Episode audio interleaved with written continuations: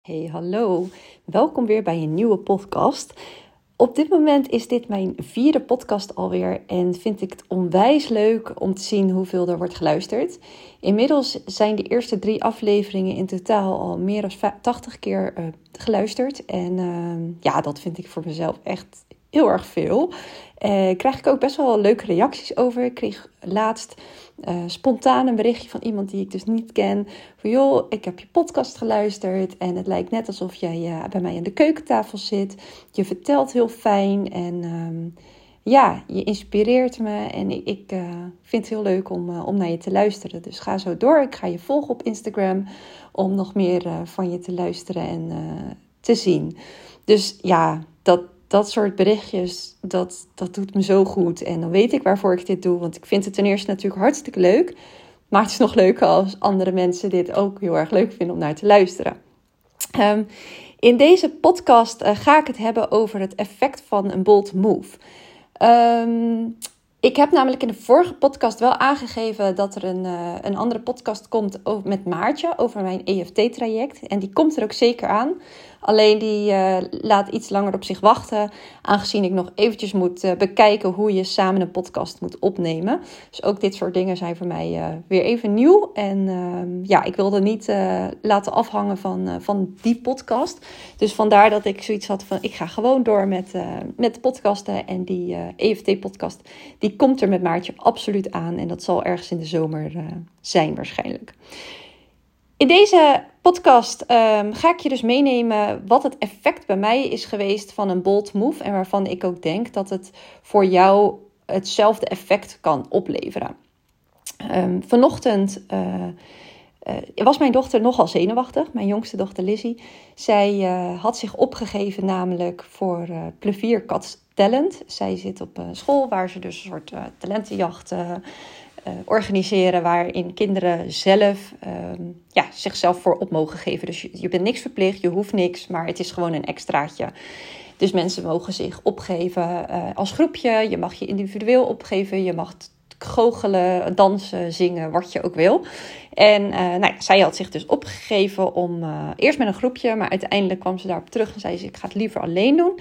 Nou, hartstikke stoer natuurlijk. En vandaag is de dag dat ze dus in de klas uh, mogen optreden voor, voor hun eigen klas. En vanuit al die kinderen die meedoen, wordt er per klas zeg maar iemand uitgekozen die dan vervolgens voor de school dat mag doen. En dan uh, ga je dus met een select groepje nog voor de school en uiteindelijk heb je een winnaar. Um, nou, ze had er eigenlijk, ze heeft het er al een paar weken over en ze was ontzettend zenuwachtig vandaag. Wat ik natuurlijk um, als geen ander kan begrijpen. Maar uh, zo zenuwachtig dat, dat, uh, dat de tranen kwamen. En uh, ik haar bij me nam en zei: Joh, mama heeft, nou ja, zeg maar eh, in de week van 20 juni, dat is de week van het VA-festival namelijk geweest, ook nog gehuild omdat ik zo zenuwachtig was. Want ik zal je even meenemen in dat verhaal.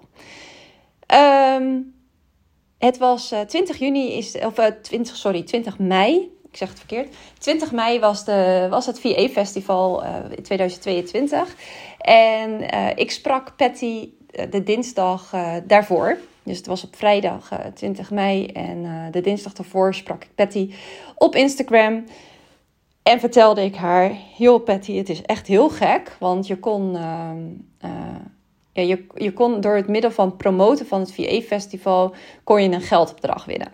Nou, degene die dan het meeste had gepromoot, die kon uh, eh, 500 euro winnen, dacht ik. En uh, nou ja, buiten het feit natuurlijk dat dat leuk is, uh, wilde ik vooral het VA-festival promoten, omdat ik het gewoon een super tof concept vond. Ik vond dat iedere VA daar aanwezig moest zijn. om ten eerste voor het netwerken, en dat vind ik gewoon heel erg belangrijk. En dat zeg ik eigenlijk tegen iedere VA: van joh, op het moment dat je niet aan klanten komt of wat dan ook, ga gewoon netwerken. Zorg voor je netwerk. Zorg dat, dat je met andere VA's connect. Ook om je te helpen, om eventueel klanten via via te krijgen. Noem het maar op. Maar netwerken is gewoon heel erg belangrijk. Nou, En buiten eh, het netwerken waren er ook dus eh, heel veel sprekers waar je gewoon heel erg door geïnspireerd kan worden. Dus ik promote het gewoon heel erg graag. Nu ben ik sowieso op het moment dat ik ergens enthousiast over ben, dan zit het gewoon in, het, in mijzelf om ja, dingen te promoten die ik, uh, die ik aanraad. En dat doe ik echt niet alleen maar voor, ehm, ja, omdat er iets tegenover staat, maar gewoon puur omdat ik enthousiast over ben. Maar ik zei dus tegen Patty, joh, ik promote het echt heel veel. Alleen ik wil het eigenlijk niet te veel promoten, want anders moet ik op het podium dadelijk komen. En dat wil ik niet. en toen zei ik dus later ook tegen haar van, maar het gekke is tegelijkertijd, of het grappige, op mijn doelenlijstje staat dus wel volgend jaar spreken op het VA-festival. Nou, en de reactie van Patty daarop, die had ik nooit verwacht. Want Patty die gaf aan, weet je wat grappig is? Ik vergeet dus steeds dat jij deelnemer bent in plaats van spreker. Ik heb nog plek vrij voor een sessie en ik denk dat jij daar heel goed zou passen. Wil je een sessie geven vrijdag? Nou, ik kan je vertellen, toen ik dat las, ik uh, had s'avonds nog een afspraak en het was in de avond al, dus ik had er niet gelijk op gereageerd. In die zin, ik las het pas eigenlijk s'avonds heel laat. Um, en ik had op dat moment mijn zus aan de telefoon en uh, Bartje zat op de bank en ik las dat voor en ik zeg, je wil niet weten wat ze vraagt. Dus ik gaf het aan en ik zei gelijk, oh, dat durf ik niet hoor. Dat ga ik niet doen, dat kan ik niet. Weet je wie er allemaal spreken? Allemaal belemmeringen. Complete onzekerheid, complete weerstand. Uh, ik had echt zoiets van, er staan daar zulke grote namen en dan kom ik. En wat heb ik te vertellen dan? Ik hoor daar nog niet tussen, ik ben daar nog niet. Nou, je kan het zo gek niet bedenken of het ging door mijn hoofd, maar alles in de negatieve sfeer. En mijn zus zei als eerste: doen, doen. Jij, jij kan dat. Jij hebt zoveel te vertellen, jij praat zo makkelijk, je moet het doen. Dit is een kans. Bart zei ook gelijk: doen. En ik keek hun, tenminste, ik, mijn zus had ik aan de telefoon en ik keek Bart aan en ik zeg: ja, ik kan dat niet hoor. Het is, het is vrijdag al, hè? Morgen is het woensdag. En ik moet gewoon nog werken ook. Ik heb helemaal geen tijd. Ik heb niks. Ik heb geen presentatie. Ik weet niet wat ik moet vertellen. Waarover moet ik dan vertellen? Nou, goed. Ik had zoiets van, het was toen inmiddels al half twaalf.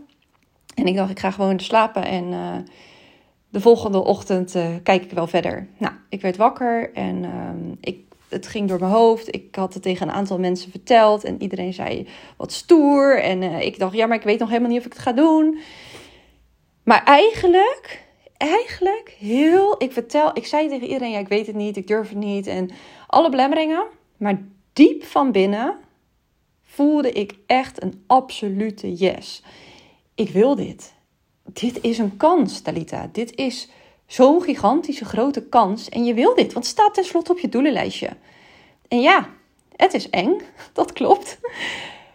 Maar moet ik het dan af laten hangen van angst? Moet ik het dan niet doen omdat ik zenuwachtig ben. Maar ik kan het als iemand nu aan mij vraagt hoe ik aan klanten kom of hoe mijn reis is geweest als VA, vertel ik het ook zo. Daar hoef ik helemaal niet over na te denken. En toen wist ik het. Ik ga het doen. Maar ik ga niks voorbereiden. Ik maak een presentatie, maar het, het verhaal zit in mijn hart. Dat komt uit mijn hart. Ik kan hier prima over vertellen. Ik vertel hier ook heel graag over. En waarom? Omdat ik het gewoon weet, duizend procent weet, dat iedere VA succesvol kan worden. Als je weet hoe, hoe je de bepaalde dingen moet doen. En dat is met name jezelf zijn. En dat wil ik vertellen. Mijn verhaal. Want ik krijg zo vaak op via DM berichtjes van je bent zo'n inspiratiebron. Als ik zie dat jij het kan, dan weet ik ook dat het voor mij er ook misschien wel in zit. En dan zeg ik ook: het zit er niet misschien in. Het zit erin. Jij kan dit ook. Iedereen kan dit. Alleen je moet wel af en toe iets doen wat buiten je comfortzone ligt. En dan kon ik niet zeggen: ik ga dit niet doen. Want door mezelf uit die comfortzone uh, te halen, telkens, keer op keer, met alles wat ik gedaan heb, heb het er wel voor gezorgd dat ik sta waar ik sta. En ook steeds zelfverzekerder wordt daarin. Ehm, dus de volgende dag, ik zeg tegen Patty, ja, ik ga het doen. Maar Patty was die dag afwezig, die was ergens naartoe. Dus ik had nog niet een bevestiging gekregen. Ze had het natuurlijk gevraagd. Dus ik had zoiets van, het zal vast goed zijn. Maar wie weet was ze er wel op teruggekomen. Dus eigenlijk die hele woensdag had ik zoiets van: zal het nou wel doorgaan? Zal het niet doorgaan? En ik durfde het eigenlijk nog niet te roepen, omdat ik het nu toch nog niet helemaal zeker wist. Nou, uiteindelijk in de avond zei ze: Ja, tuurlijk, ik ga je straks, ik ben net thuis, ik ga even eten en dan stuur ik je alle praktische informatie. En toen dacht ik echt: Oh, mijn hemel, ik ga dit doen. Ik ga het gewoon doen. Nou, ehm, die donderdag uh, heb ik tot één uur s'nachts zitten werken aan mijn presentatie. Want ik had gewoon die donderdag ook andere afspraken staan die ik voor klanten ehm, zou doen en ook had beloofd. En dat maak ik dan ook daadwerkelijk af. Um, dus ik was tot één uur s'nachts aan het werk. Een paar geslapen, maar de volgende dag was ik er helemaal klaar van en, voor. En ik dacht, joh, ik ga naar het VA Festival en ik ga dit gewoon rocken. Ik kreeg onwijs veel berichtjes die vrijdag. Uh, toi, toi, toi. Heel, echt enorm veel berichtjes ook op het feit dat ik, dat ik dit ging doen. Hoe stoer het was en hoe knap het was. Ik voelde me echt ontzettend geliefd en ontzettend gesteund. Dus, maar tegelijkertijd ging wel de gedachte door me heen van ja, het zijn wel allemaal mensen, tenminste 80% van de mensen die er staat, die mij al kent via Instagram. En straks ben ik in hun ogen ineens helemaal niet meer zo inspirerend, niet meer zo leuk. Vinden ze me ineens stom, vinden ze me ineens een heel ander type. Terwijl ik in principe echt op Instagram ben wie ik ben. Maar toch ging het door mijn hoofd heen en dacht ik, ja, ook misschien wel potentiële klanten. Want ik sta daar met zulke grote namen die, die al zoveel verder zijn als mij. Ehm, maar ook van die mensen kreeg ik te horen doen. Ik had het onder andere bijvoorbeeld tegen Tineke Zwart gezegd. Die het eerst als ze zei, oh mijn god, doen. En ik dacht echt, ja, maar waarom? Wa, weet je? Maar ik wist het. Ik wist, ik moet het doen. Ik moet dit echt doen. Nou ja, goed, hè? kortom, ik heb het gedaan. Ehm, maar daar ging nog wat aan vooraf. Want in de auto, op weg in de auto, ging ik de podcast luisteren. Onder andere van Tineke over angst en belemmeringen. En zij vertelde in die podcast ook. In elke fase van het ondernemerschap komen, heb je angst en belemmeringen. Op het moment dat je start, ben je over alles nog onzeker. Krijg ik klanten? Kan ik dit wel? Noem het maar op. Maar in elke fase, hoe verder je komt en hoe meer je groeit, komen er ook weer andere angsten. En dan denk je, ik heb nu het ene opgelost. En dan komt vervolgens het andere. En ik merkte heel erg dat ik dacht, ja, dat is ook zo. En nou, zij gaf heel veel tips. Dus luister die podcast vooral ook uh, van, uh, van Tineke. Um, zij gaf ook tips van, weet je, je kan meerdere dingen doen, maar een bold af en toe een bold move nemen. Dat je de dag daarna denkt, jemig, wat heb ik gisteren gedaan? Uh, dat helpt je gewoon in een stroomversnelling. En toen dacht ik, oké, zie je, ik, ik ben op de goede weg. En op dat moment had ik het niet meer. Ineens overstroomde ik mezelf met onzekerheid, met zenuwen. Maar zo ernstig. Ik was aan het autorijden en ik kreeg. Ik merkte, ik ging echt bijna van de weg af. Dat ik dacht: oké, ik moet hier nu stoppen, want ik trek het niet. Ik kreeg ineens een soort hyperventilatie. Um, dat is misschien een groot, groot uitgedrukt. Maar ik merkte wel dat ik mijn ademhaling onder controle moest krijgen. Ik heb die podcast uitgezet. Ik heb muziek aangezet. Ik heb heel erg goed op mijn ademhaling gelet. Ik heb geschreeuwd. Ik heb gezongen. Ik heb van hardcore geluisterd tot, tot de Hollandse meezingers. En dit allemaal gebeurde ongeveer in 10 minuten. En daarna was het klaar. Was het over. Ik voelde me weer rustig worden. Ik kreeg het weer onder controle. En op dat moment belde Kelly. Want ik had met Kelly uh, afgesproken bij het hotel. Waar we zouden gaan overnachten de dag of de avond na het VE-festival. En ja, zij wist natuurlijk helemaal niet wat er aan de hand was. Nou, ik vertelde haar van, nou, je wil niet weten wat ik net de afgelopen 10 minuten heb meegemaakt. Maar het is over, het is oké, het is goed. En nou, onderweg naar, het, uh, naar de locatie ging het eigenlijk ook allemaal weer helemaal prima. En ik kwam daar aan en iedereen ja, begon natuurlijk meteen van... Hé, hoe gaat het? Heb je er zin in? Ben je zenuwachtig? En nou, ik heb op dat moment... Um, heb ik, eh, ben ik eerst bij Tineke gaan kijken. Zij, uh, zij opende het uh, na de opening van Patty. En vervolgens wilde ik ook nog bij Wendy gaan kijken, want die kwam daarna. Maar ik merkte dat ik echt even mezelf terug moest trekken. Ik heb nog één sheet zelfs nog toegevoegd aan, uh, aan mijn presentatie. Even een aparte ruimte waar ik even tot mezelf kon komen. Ik ben vervolgens naar de zaal gelopen waar ik moest gaan staan. Um, zodat ik in ieder geval kon controleren hoe dat werkte om het aan te sluiten op, um, op de beamer. Um, nou, noem het maar op. In ieder geval om mezelf even voor te bereiden. Toen was het pauze en ben ik gaan eten. En om half één uh, uh, ja, was ik dus aan het eten. En kwart voor één ben ik naar de zaal gegaan, want om één uur moest ik spreken. En ik stond daar en Anouk, mijn business buddy, die kwam, uh, kwam mij supporten waar ik ontzettend blij mee was. Ik had wel tegen de rest ook gezegd, voel je absoluut niet verplicht om naar mij toe te komen. Want je moet gewoon vooral doen waar je zelf op dit moment ook behoefte aan hebt. maar ondanks alles was ik toch heel blij dat Anouk er stond. En het was één uur en er was niemand. En ik zei ook tegen Anouk: Weet je, als er niemand komt, dan is het ook oké. Want ten eerste was ik last minute op, de, uh, op het programma gezet. Dus waarschijnlijk wisten heel veel mensen nog niet eens dat ik er stond. Tuurlijk, iedereen kreeg een timetable, maar hè, mensen kijken misschien al ruim van tevoren waar ze naartoe willen. Ten tweede was het pauze.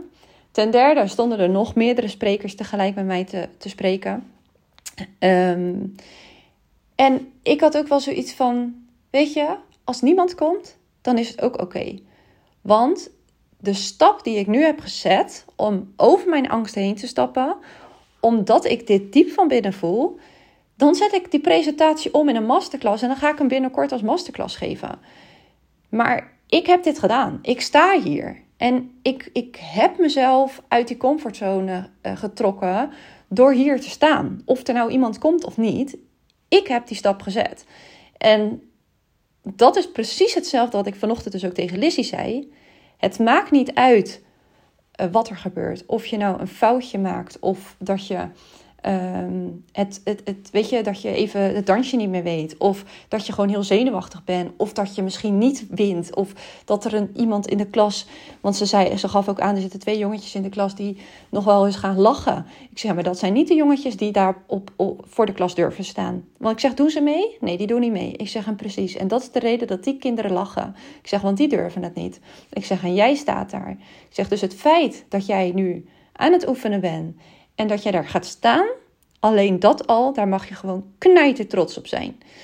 En om, omdat je jezelf, zij voelt namelijk diep van binnen dat ze dit wil. Want laat ik even wel vooropstellen dat ik mijn kinderen nooit iets zou laten doen waar ze zo doodsbang voor zijn dat ze er gewoon ziek van zijn. Kijk, tuurlijk, hè, iedereen moet een spreekbeurt of een werkstuk of boekbespreking wel eens doen in, voor de klas. Maar dat vind ik een ander verhaal. Maar dit soort dingen, ze was zo zenuwachtig. En ik had tegen haar kunnen zeggen: Joh, dan ga je toch niet? Want dat zei ze ook. Ik ga tegen de juffrouw zeggen dat ik toch maar niet ga. Ik zei: Als je echt, echt niet wil, dan hoeft het ook niet. Ja, maar ze zeggen: Ik wil het wel heel graag, maar ik ben zo bang. Ik zeg: Ja, maar dan moet je het wel doen. Want ze wil, zij wil dit. Maar ze zou zich dus door alle angsten en belemmeringen, hè, ze is acht jaar en nu heeft het al van: het is niet goed genoeg, ik weet het niet. Kinderen zien dat ik het misschien niet weet, kinderen zien dat ik misschien het verkeerde dansje doe. Ze laat het allemaal afhangen van wat andere mensen misschien van haar gaan vinden. En als er iets is wat ik mijn kinderen nu probeer mee te geven, is dat ze moeten doen waar zij het gelukkigste van worden. Want ik ben daar nu pas eigenlijk mee bezig. Ik heb zo lang dingen niet gedaan omdat ik bang was voor de mening van anderen. Dat, dat ik echt doe hetgeen waar, je, waar jouw hart van in de fik gaat. Doe, ga dat echt alsjeblieft doen. Dat is echt mijn missie. Want uiteindelijk geef je jezelf zo'n gigantische zelfvertrouwen boost. Want toen ik daar eenmaal stond op dat VA festival, kwam de eerste binnen. En de tweede kwam binnen. En de derde kwam binnen. En de vierde kwam binnen. En uiteindelijk zaten daar gewoon tien mensen, die alle tien zelfs de eigen keuze hadden gemaakt om naar mij te luisteren. En ik kan je vertellen, dat gaf zo'n enorme boost. En ik stond daar en de zenuwen waren weg. Compleet. Ik stond daar echt zo fucking sterk in mijn schoenen. Mijn verhaal te vertellen. Ik was er zo trots op dat ik het gewoon gedaan had. En het heeft er echt voor gezorgd dat ik, dat ik mezelf serieuzer nam. Dat ik, dat ik mezelf ik, ik, ja, het gaf me zo'n boost zelfvertrouwen.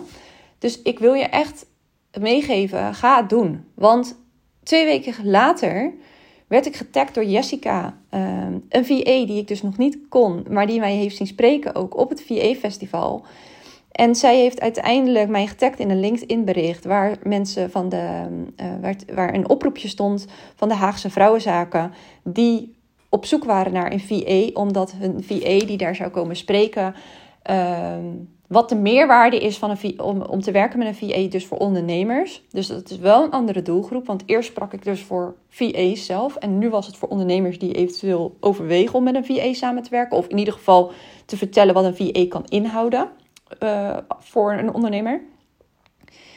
En zij tagde mij en ik zag dat om, nou, het houdt op half elf ochtends.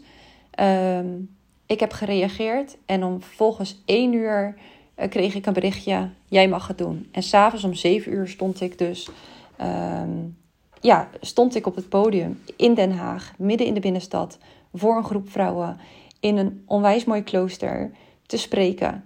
Terwijl ik dus om één uur s middags dat pas hoorde. Toen heb ik nog een presentatie moeten maken. Dus compleet, eh, totaal niet voorbereid. Maar ik kan gewoon vertellen vanuit mijn hart. Want ik, ik kan vertellen over mijn werk. Ik kan vertellen waar, hoe mijn reis is gegaan. Alles zit in mijn hart. En inmiddels ben ik er echt achter dat dit is wat ik wil. Ik word hier zo gelukkig van. Dat ik gisteren een uur lang naar alles heb zitten kijken over spreken, sprekersklussen. Uh, nou, 22 juni ga ik naar een uh, live dag van Veronique Prins. Maar 21 juni is er bijvoorbeeld ook een live dag van Fleur Presents. Waarin zij ehm, heel veel vertelt over spreken. Alleen ja, het is gewoon praktisch gezien niet mogelijk om daar nu naartoe te gaan. Ook vanwege de kinderen en Bart die ook gewoon moet werken. Maar uh, zij heeft bijvoorbeeld ook een vervolgtraject. Um, en het is echt wel iets waar ik serieus mee aan de slag wil gaan. En dat is ook een reden waarom ik dus nu meer wil gaan podcasten. Ik wil masterclasses gaan geven erover. Um, en ja, ik wil dit spreken gaan ontwikkelen. Want ik ben er dus achter gekomen door gewoon over die angst heen te gaan. Heb ik iets gevonden waar, waar mijn vlammetje van aangaat. Ik vind het zo tof om mensen te inspireren. En ik vind het zo tof om daar te staan. En dat had je me echt drie maanden geleden niet hoeven vragen. Want ik had resoluut gezegd: Oh nee, dat durf ik niet. Dat, die ambitie heb ik niet. Maar die ambitie heb ik nu wel. En die ambitie is, die is met de dag groter aan het worden. Want ik zie mezelf echt volgend jaar op een groot podium staan. Dus bij deze lieve, lieve luisteraar. Op het moment bedenk voor jezelf wat jij zo graag zou willen, maar wat je zo doodeng vindt, waarvan je niet kan durven, waarvan je niet verwacht dat je dat ooit gaat durven. Ga het doen. Ga ontdekken of dit iets is wat je inderdaad zo tof vindt en misschien kom je erachter dat dat niet zo is, maar dan weet je het. Dan zit het niet meer in je hoofd en dan weet je het. Dus ga het doen. Pak die bold move, want het zorgt voor zoveel helderheid, maar vooral zoveel zelfvertrouwen in je eigen ontwikkelingsproces. Ik wil je in ieder geval weer heel erg bedanken voor het luisteren. En uh, ik kom snel weer bij je terug. Doei doei en een fijne dag.